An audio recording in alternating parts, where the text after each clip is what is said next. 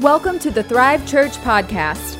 Join us today as we explore the word giving insightful solutions for day to day living. We pray this message encourages you throughout your day. You can also visit www.thrivechurch.me.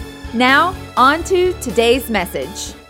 Kicking off a new uh, four week series that will lead us into Christmas Eve, and it's called Come to worship. And here's what I want to do during this Christmas season is I want to draw our attentions back to Jesus. I, I, I want us to, to look and have our affection stirred for the real, if I can say it, can I be cliche? The real reason for the season, hallelujah. Uh, it's Jesus. And so, what I want to do in the next four weeks is draw us back to the focus of the real reason for the season, who is Jesus. And we're going to be talking about the idea of worship and looking at the wise men. Matter of fact, um, the title of this series comes from Matthew 2, verse 2. And if you have your copy of God's Word, you can turn there. And it's speaking from the wise men's point of view, the Magi's point of view. They say, Where's the newborn king of the Jews?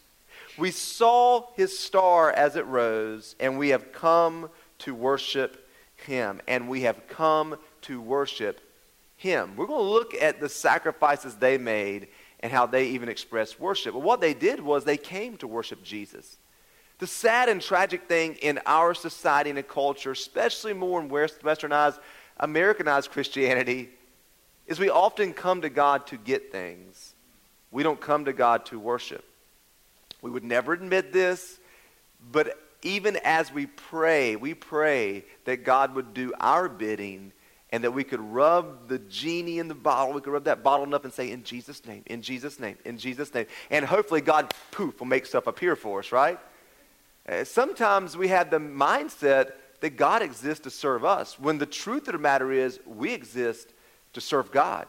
And we get that backwards. We think we have the formula right, then God's got to do what we want to do. And I love the fact here that the wise men came to worship him. As you know um, from the Christmas account, that they brought gold, frankincense, and myrrh. My, I was trying to teach my son that for the video that we're going to be doing on Christmas Eve. You've got to be here for that um, to see that video. It's going to be awesome. And he kept calling it Frankenstein. I was like, no, son, it's frankincense, not Frankenstein but they worshiped him. They came to worship him. You know, at Thrive Church, we do a lot of things well here. I, I really enjoy, uh, you know, being the lead pastor at both these locations, and you people here are awesome. Um, it's really an enjoyable thing. We serve well. Like, thank you for serving and all that you guys do. Missions. We sent 25 people on a mission trip. We send thousands of dollars to missions and church planning. Uh, man, we have done so much for people in this community. You wouldn't believe how many homeless people um, that we, we actually exhausted all of our benevolence budget before the end of the year. So we have nothing left in that budget because we have just given, given, given to people. We do a lot of things well. But I believe that we can always get better in the area of worship, especially personal worship and corporate worship. It's so important. And if maybe you're like me and you didn't come from a church where, um, or a place where um, people actually uh, worship, right? Like maybe if you're like me, I grew up in a, in a really, um, most, of the, most of my church services I attended were in a building like this that was a Methodist church. And after every song, what did we say, y'all? Amen. Anybody, did anybody do that? Raise your hand, right? The handbells. I'm okay, good. You're there. Um, and so if you went to a church where you saw people expressing love to God during worship, it was a little weird. Kind of like when you were a kid and you watched your parents kiss. You're like, ooh, what are they doing? Like, I know they're supposed to do that, but I'm not supposed to be watching this. Like you're seeing people, you know, in this intimate moment with God, and you're like, yeah, I know this is supposed to happen, but it's just a little strange. You see people, whether they're lifting hands or clapping, maybe, maybe you saw people kneel, kneel down at the altar, um, or whatever that was. But here's the day's big idea when it comes to worship. I want you to really wrap your heart around this. We show love by expressing it, and worship is an expression of love to God. We show love by expressing it. I mean, could you imagine if somebody never expressed any love to you ever in any form? Would you think they loved you? Okay, like my dad, for instance, um, he was terrible at expressing love, the world's worst. Matter of fact, my brother was 37 years old before he heard the words, I love you. Right? My dad's dad died early. He didn't learn how to be a dad, did the best he could. Well, the way he did it was, you know, he, he just tried to, you know, like give money or help do things like that. Well, after, you know, after my mom passed, he was in a kind of a conundrum Because mom was the gift giver. She was the most bubbly, outgoing woman ever. Like, if you met her and she liked you, which she liked everybody, there's only a few people she didn't like, she literally would get your address and you would get a card in the mail every holiday and even your birthday. She just loved to do that. So when my mom passed in 12, dad kind of had to pick the slack up for this stuff. And he didn't know what to do. so the first Thanksgiving after mom passed, my wife and I, uh, we were in, in, I think at that point, um, yeah, we were in Virginia at that point, and we get a card because my dad was in North Carolina in the mail at Thanksgiving, and it was not, he didn't say to us or love dad. It just had a $100 bill in it. I was like, I don't think I've ever got a card. I mean, I was very thankful for it, you know, but I was like, I don't think I've ever gotten a card on Thanksgiving with money in it. Do people do that? Right? And so that's how my dad expressed love. So, like, even though it was a different form of love, he expressed love. Well, think about it. What's the number one thing that Jesus asked us to do in the New Testament when he says, What's the greatest commandment? Is to love God with all of your heart with all of your mind, with all of your soul, and all of your strength. That's like the so that, that's like the mark of a Christ follower is that affections are stirred. I had a conversation with someone today about this who just went on the mission trip and they come back talking about the things of the kingdom. He said people who are supposedly Christians are like, like people getting saved and thank God doing these things and praying for people. And there's a, uh, and, and, and so many times what happens is as Christ followers, we think if to be a Christ follower, I just got to believe, like, you know, I believe in Jesus, I believe in the Bible, and I go to church. But the mark of a Christ follower is that your affections are stirred for God in some way, right? That you love the Lord God with all of your heart, soul, mind, and strength. And worship is an expression of that. Now, there's many different expressions of worship. When you look at the Bible, it didn't come from like the Pentecostals didn't capture worship. The, you know, the, the, uh, the, the, the Methodists didn't capture liturgy, and like that's the way. It, it, really, from the Bible, is what shapes worship for us. So, for instance, in the Bible, it tells us, it actually commands us to clap our hands. Now, that was weird for me when I first started church, right? I just didn't want to do that. I thought it was strange. Now, some of you don't clap, and I'm very thankful because you know that you're off beat, right? You're doing us all a favor. Let's just be real about it. Some people are rhythmically challenged. Uh, there's also other ways of worshiping God. The Bible even says worship God in silence. Do you know that you can sit alone in total silence and clear your mind and say, God, I just want to push every worldly thought out and just sit in your presence? That's worship. Sometimes it's kneeling, sometimes it's lifting hands, sometimes it's engaging and thanking God for what He's done for you verbally. There's many different ways to worship, right? But listen, we, we show our love by expressing it. And so, if we're to love the Lord God with all of our heart, soul, mind, and strength, then there should be some expression to it. Uh, my son has finally got it. I tell him all to say, son, you know what? You know what? And, and he, he kind of bites the, the, the, bait. He'll go, what? But now, now he'll, he'll jump the gun and say, I know, Daddy, you love me very much. So I'll say, son, you know what? I love you, man. You're my favorite person in the whole world. You know, and now he jumps the gun because I expressed that to him.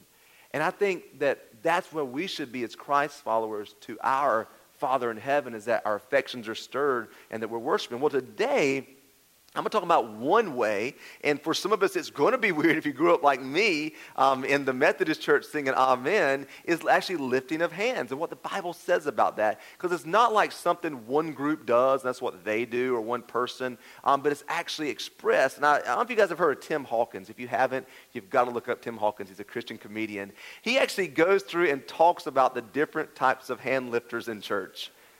He says there are the hand lifters that hold the TV.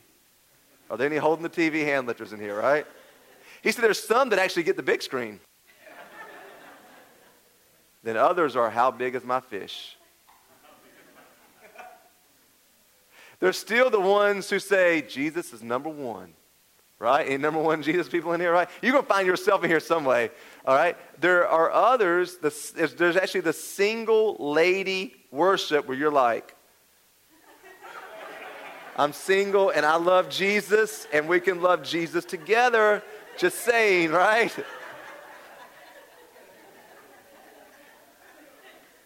There's also there's also high five in Jesus because he's so awesome. you ever done that? What about, what, what, what about the beauty pageant one? also known as Mr. Miyagi's wax on, wax off, right?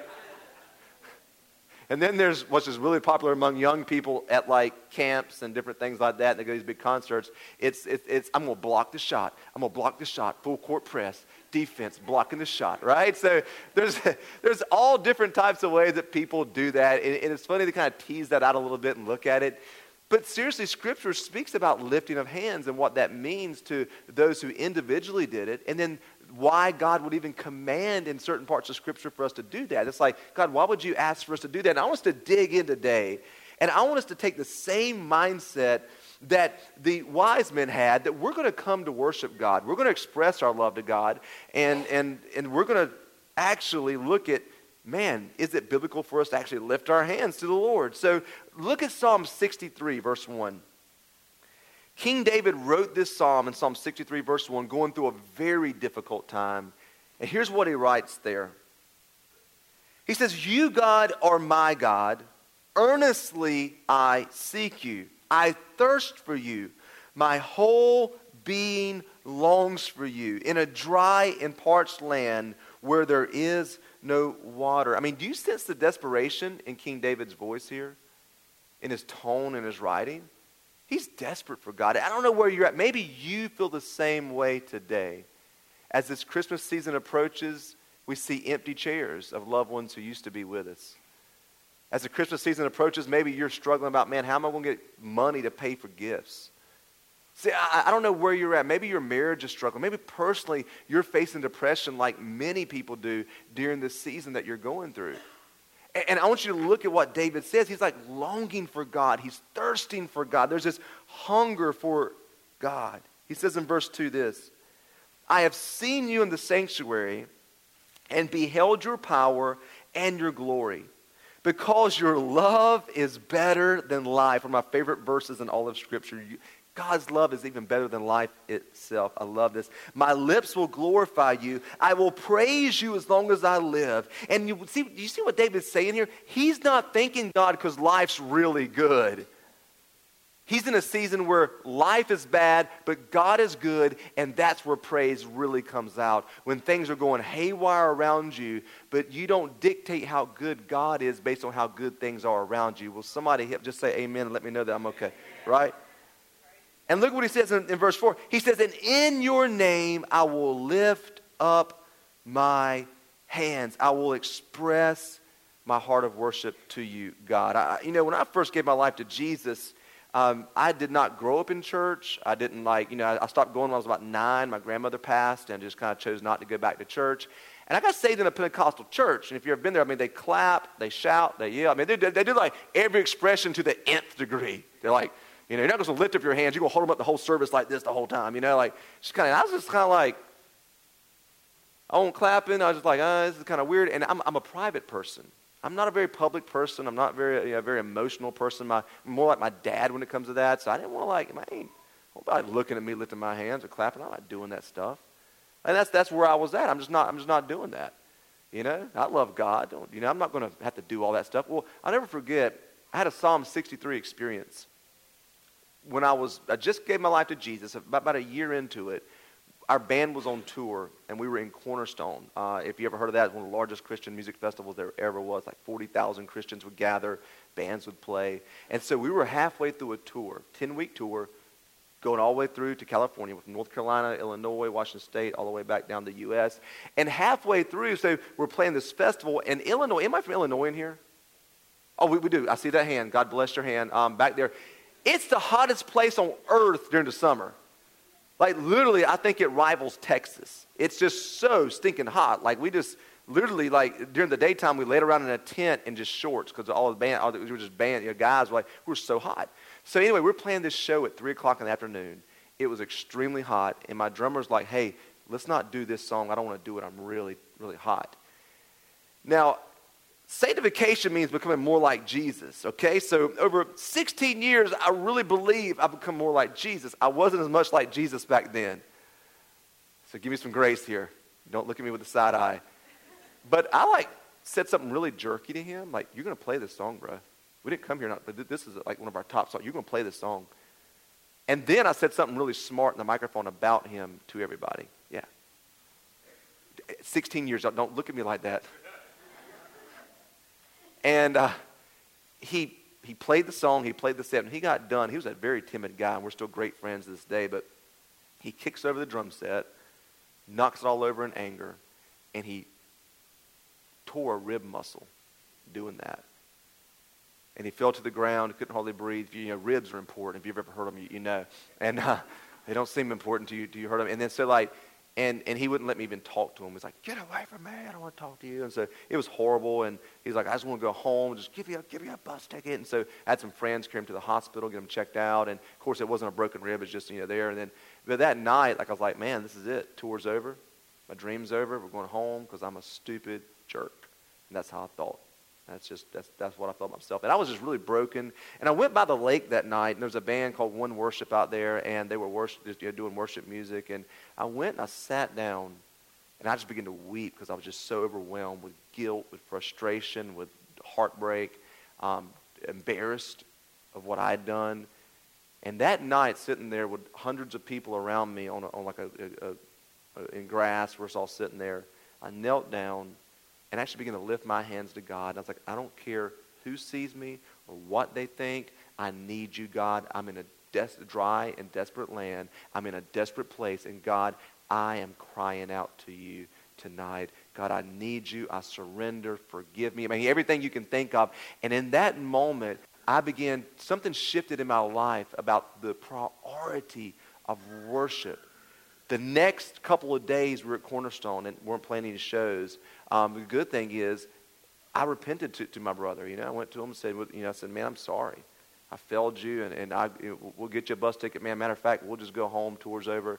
And, you know, and we really sat there, and I just asked for his forgiveness, and he forgave me. We actually continued the tour. He couldn't play for about a week um, with that. But that was something where not only did I worship God, but I saw God tangibly get involved in my life in that situation. And so when you look at that, like that whole thing, I mean, I, I know how some of you feel. You're like, man, you know, this is a weird sermon. Like, like why, why this stuff? Because it's a point in your life where you get so desperate, you just stop caring what people think. Because I really cared what people thought about me in church. And then I became the guy who was like up front, just lifted my hands to God. It's like, I don't care what any of you knuckleheads think. Because this is my life. This is my God. And I love him. He redeemed me. Maybe he didn't do that for you, but I knew what he had done for me. And I became this like, you know, kind of radical worshiper that I didn't grow up in a church environment that taught me that. It's something that was birthed out of a love for God and a desperation for God.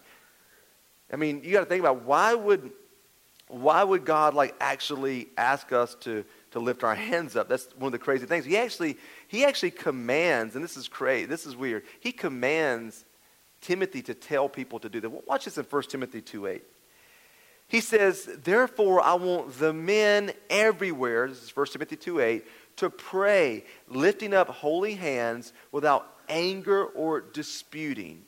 I want the men everywhere. Now, now, now, you look at that, you think like, okay, he wants people everywhere to do this. No, in this scripture, it's actually the dudes. Like, it's not just anthropos as mankind, it's actually focused on just men here. And you're like, why men? Well, let me give my own opinions because Paul doesn't say why here, okay? This is just opinions, and your opinions may differ. Opinions like armpits. Everyone has a few, and some of them stink. All right? That one's free. My opinion is this. Number one, most men think that worship is a chick thing. It's like a, you know, chicks are kind of emotional and kind of, uh, you know, and guys like, uh, man, I'm, I ain't doing that. But I think more than anything else, and it could be even pride, I'm not sure. Maybe more than anything else, God wants the men to lead the way in their families. There's something about it when a man steps up and says, We're serving Jesus. Like the whole thing in the book of Acts, like Jason, the, the jailer, gets saved. And it says him and his whole household got saved. Now, that doesn't mean that they all accepted Jesus, like when he got saved. That meant this y'all, we going to church. When the man makes the decision, the whole family begins to change, right? And I really think this men lead the way in worship. Let your children see you express love to God. Let them catch you praying for them. Let them catch you loving Jesus. And that will affect their life. Guys, don't let your wives out worship you. Don't let your children out worship you. Man, step up and lead the way because that is what changes families. Think about it. When Pharaoh wanted to destroy a nation in the Old Testament, he wanted to destroy the male firstborn. Not that women don't matter, and, and I mean, I'm not, I'm not saying men are better than women, none of that stuff. I'm just saying that's what he did. And I think when men step up in a family and say, We're worshiping Jesus, nah, y'all, we tithing. My wife missed three or four months. I thought, we're going to back pay then.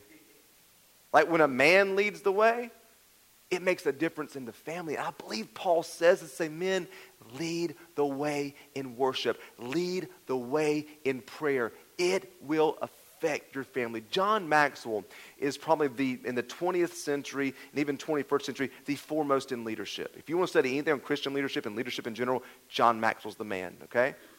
He tells a story of his dad, dad Melvin Maxwell. He said that Melvin Maxwell, and he said when, we, when, when you go to, to his office, he said there were two divots in his dad's carpet. And as a young man, first he wondered why those divots were there. He said, and then one day he went up to the office to go in to see his dad, and he heard his dad calling out his name, like, like John's name, to the Lord. And he peeked through the door and looked, and his dad had upraised hands, and he was crying out that God would use his son in a major way. He said when they cleaned his office out, they had to change the carpet when his dad retired from being the pastor there because the carpet was completely worn because he was praying. Let me just interject. Men, let your children catch you praying. Lead the way in prayer. My son, when he gets a boo boo, now he knows to pray, right? We pray for that. But here's the cool thing Bonnie, our kids director, when they stopped in at, at, at Isabel's um, with the kids, and Bonnie had a, a, thing on her wrist. He says, What's that? He's like, he was only two and a half at this point. It's like, Well, I hurt my, my wrist. And he said, Jesus, I pray to make it better. Amen.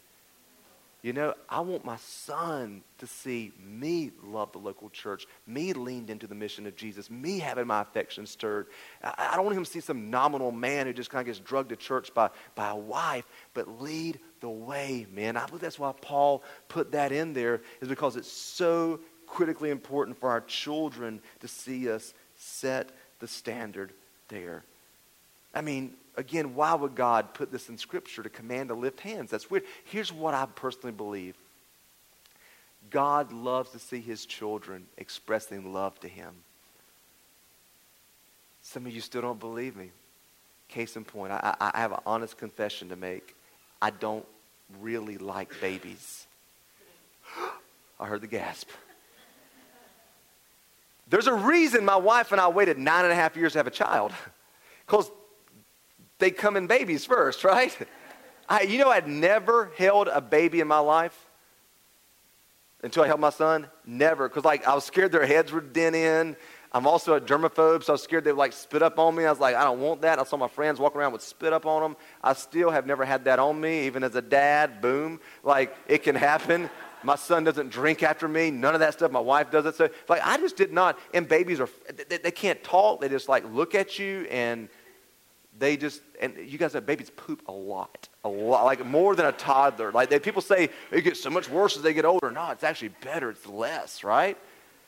And so, yes, I'm like, come on. I'm sorry. I'm, I, I have a toddler, guys. It's the world I live in. Please forgive me. So, when he was first born, it was a labor of love. I wasn't like, oh, this cute little baby, I'm so happy. I was like, oh, this is grueling. Why did we do this? Well, it's because I love this child, and I really do, and I do love him, but this, I don't sleep. He doesn't sleep. This is, why do people do this?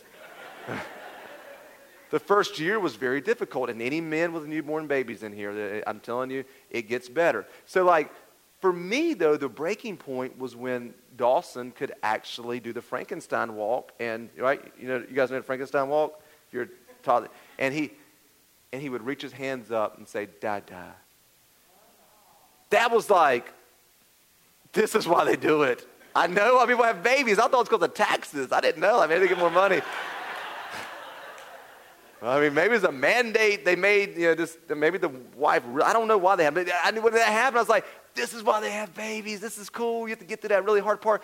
And so now when he holds his hands up, he's still, he's still, he's almost, he's almost three. And he says, my name to him is Dada. He says Dada, Dada, because he just like my nickname. And like this is anything you want, man, anything you want. Like the other day, I'm teaching him secrets, but like, don't tell mom this. We went to the hospital to go see her, um, where she works at. And so, like, I saw this wheelchair, and he was like, Dada, can we, can we ride that? I was like, no, no, no, we'll get in trouble. He's like, Dada, come on, put me in. Like, I was, I was like, let's do it. And we just like, for like 10 minutes, we're just going around the hospital and him in a wheelchair, and he's loving it. And I was like, don't tell mom. He's like, okay, don't tell mom. He's like, you know, like, like this is why I have it. But there's something that happens to me. I'm the, I, I love kids at the toddler age. I could literally go in there and work, not a shameless plug, but I would, if, if y'all would let me do video sermons every week, I'd be in there with those little kids. I love it. Like, almost like, I came here really late one time because I was actually in there playing with the kids. Um, when I stopped by, I saw I was like, oh, I got to play with these kids. I love it when my child can express that. And when he does that, my heart melts. How much more our Heavenly Father, when we look at him and say, I love you, Dad, Dad. I love you, Dad, Dad. Dad, can I have this? I mean, even like, you know, like in that, that, that, that wonder uh, of a child, like, Dad, Dad, can I, can I have this?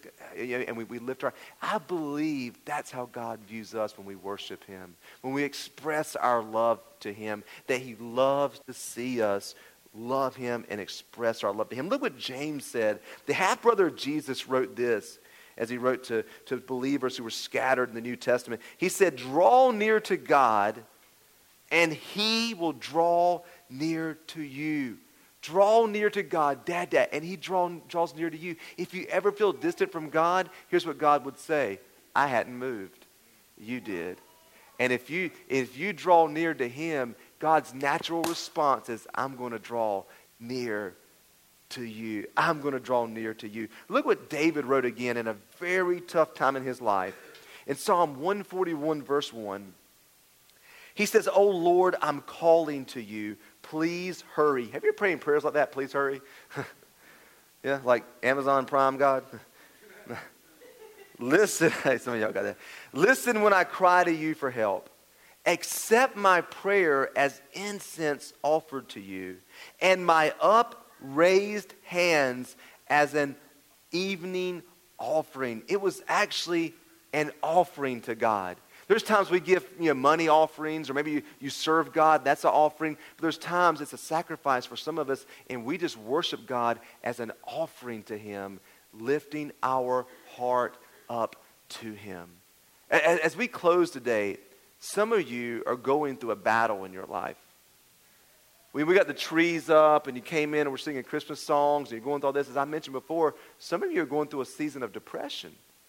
So this is a tough season for you. Others of you in here, your marriages are struggling. I've been there myself. And you're wondering, God, please change that person. And God said, I need to change you. But, but you know, you're, you're praying, praying that. Maybe financially, as I said, you know, you're like, I don't know where money's going to come from. I don't know what we're going to do for Christmas.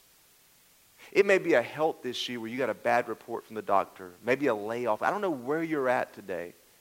But I do know this another sign of worship in the Bible in lifting hands is in a time of war or battle when you're going through something. A matter of fact, in Exodus, it's, it's, it's important here in Exodus 17, verse 10.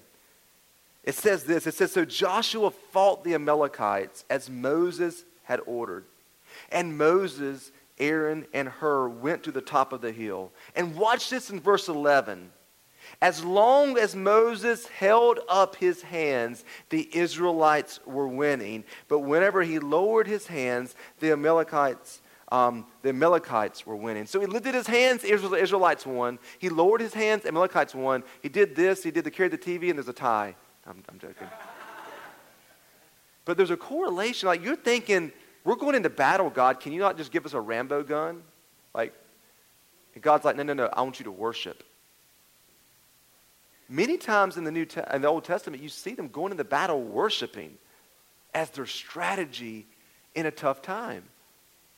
And, and, and today, I want to encourage you Just like I went through that Psalm 63 moment when I was on that grassy knoll and man, I was crying and pouring my heart out to God and lifting my hands and I saw a breakthrough happen and God met me in my moment. I want to encourage you in the same way.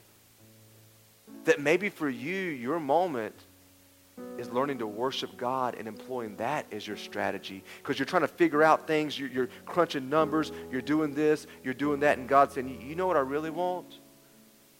I want you to worship me. Because when you lift your hands, you're going to find victory. Do you know the funny thing about Christianity is?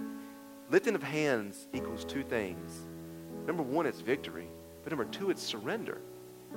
If somebody puts a gun to you, what do you do? I surrender. And that's what it is in worshiping Jesus. You're simultaneously saying, Jesus, I surrender, but in the same moment, you're gaining victory as you do that. That's, the, that's an oxymoron, it would seem, but that's how God works in his kingdom. And what I want to do today is we're going to actually take some time to worship. I don't want you running out and trying to beat people to the buffet line and, and you know, trying to beat everybody out. You'll get time to do that, don't worry. But some of you need God to meet you in a major way. If you will, stand to your feet. I want us to pray together and just close our eyes for a second before our team starts leading us in worship. And I want to pray for you as we enter this time of sacred worship. That as you surrender to Jesus and as you lift your hands in victory, God's going to meet you where you are. Father, I don't know what some of these folks are going through in here, God but you do. Father, there's loneliness and depression.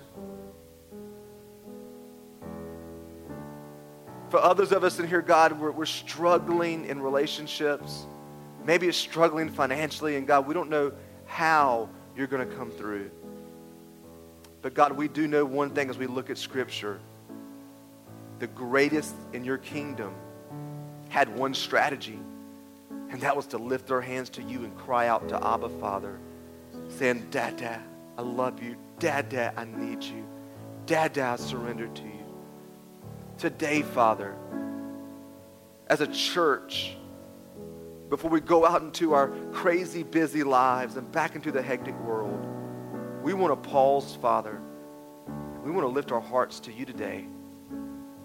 And we want to cry out to you today, God that you, Father, would meet us where we're at. That you would meet us in the most holy and sacred of moments in this day. Let's just worship Jesus in here, guys. With our hearts bowed, our hearts lifted, our eyes closed, Lord, just, let's just worship Jesus in here.